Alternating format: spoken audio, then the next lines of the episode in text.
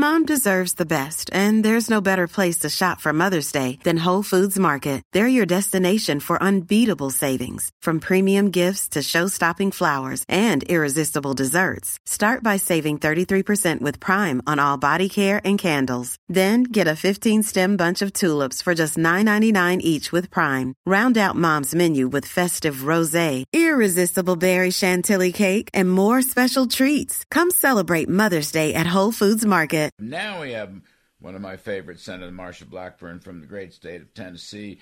Uh, Senator Blackburn, welcome to the show. Thank you for your time. I know you're busy.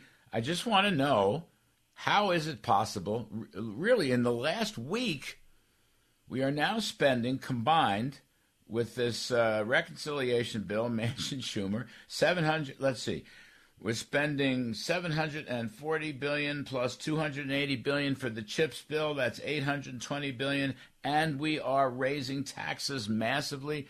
That's going to deepen the recession and increase the inflation rate. Senator Blackburn, how is this possible? What's going on? Can can we stop the insanity?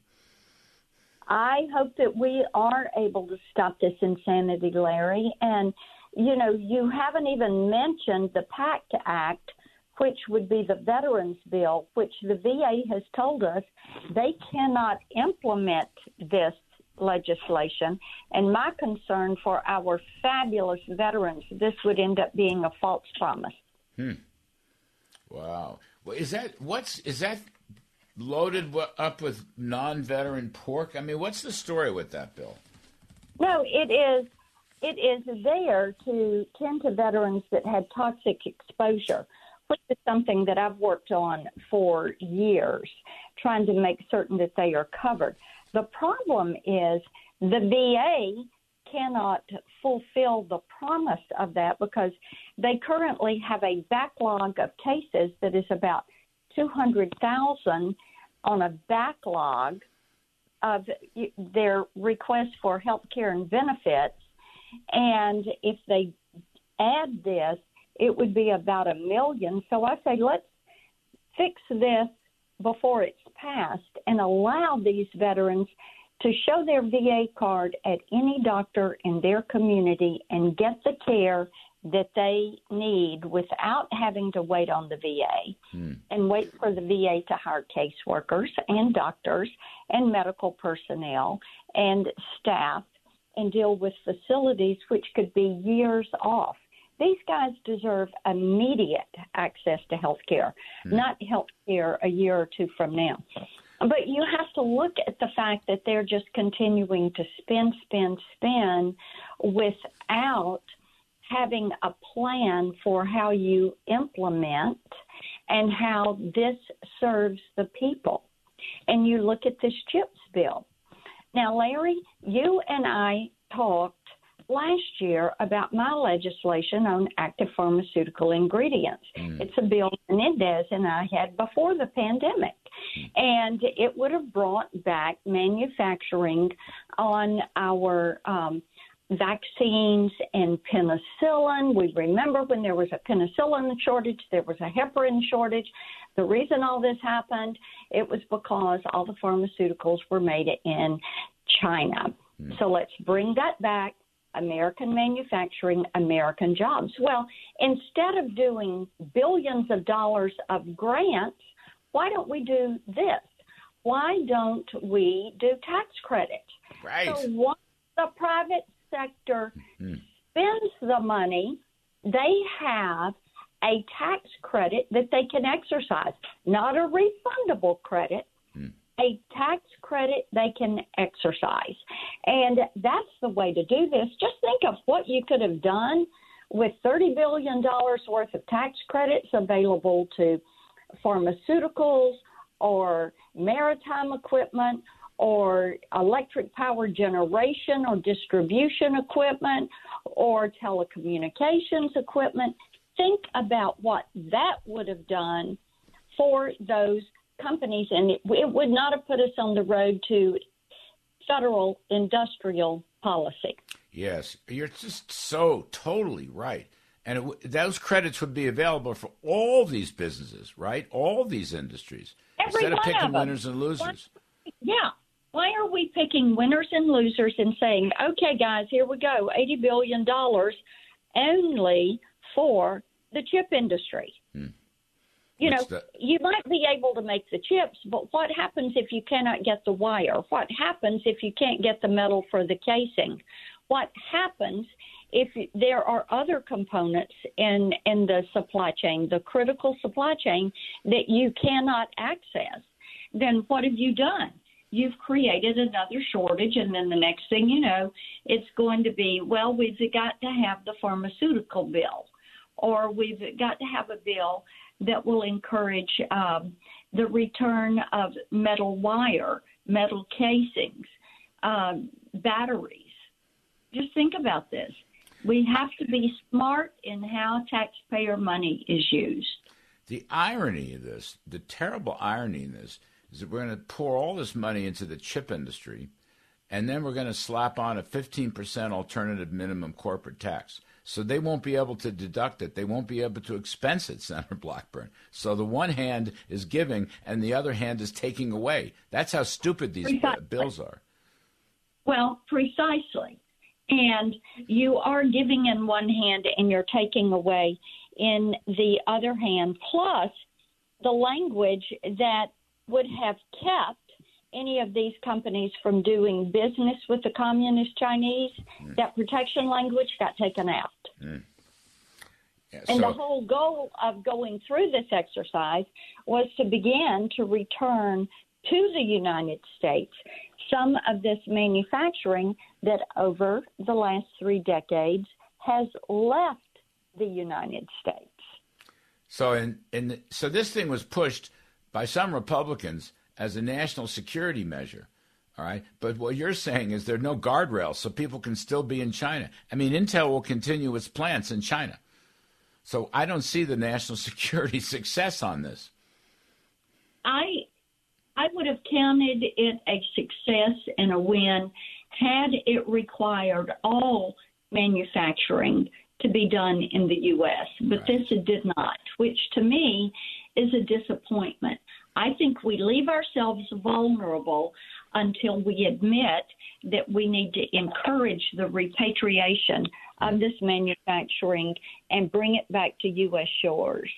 Onshoring. Onshoring. That's exactly right. So, what's going to happen here, Senator Blackburn? This reconciliation bill is a monster. It's a big spending bill which will boost inflation, and it's a tax bill that will uh, deepen the recession. I mean, to me, it defies common sense. I don't care what party you're in, it just defies common sense. And we're stuck with this thing. And Joe Manchin just broke my heart. He just broke my heart. I, I've been with him for a year and a half stopping this nonsense, and now look where we are. We are, it is as if they had planned this is where we would end up anyway. They want these Obamacare subsidies desperately, and they think it's essential for them for reelection. So mm. they were trying to figure out a way to do that. They've been trying to figure out a way to implement more of the Green New Deal. And see, that was one of my problems with the CHIPS Act. Mm. Uh, I had co sponsored the semiconductor manufacturing bill. I was a co sponsor of that. And that would have been some tax credits to bring that back.